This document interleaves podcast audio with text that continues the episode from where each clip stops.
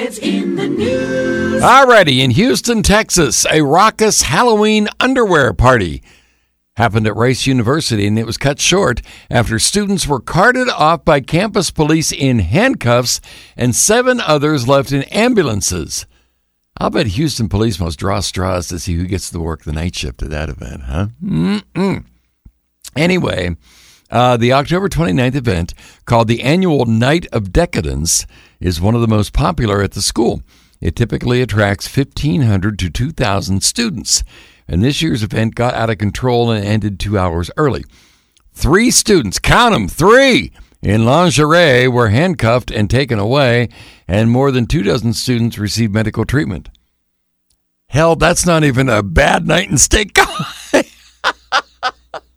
What are you talking about? Three students in lingerie and a bunch of. Th- oh, come on, Rice University.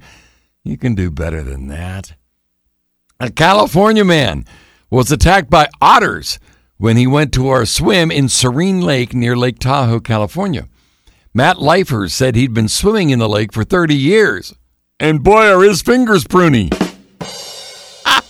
But the attack uh, during September 3rd swim was by far the most terrifying experience he'd ever had in his life. You think? Uh, his wife had to use a paddleboard to get him to shore after the attack. Mr. Leffer said he suffered about 40 puncture wounds after the otters went nuts and went after him. I guess he should have been swimming in an otter lake. I'll go to an otter lake after this. anyway, that's today's. Bonehead of the day.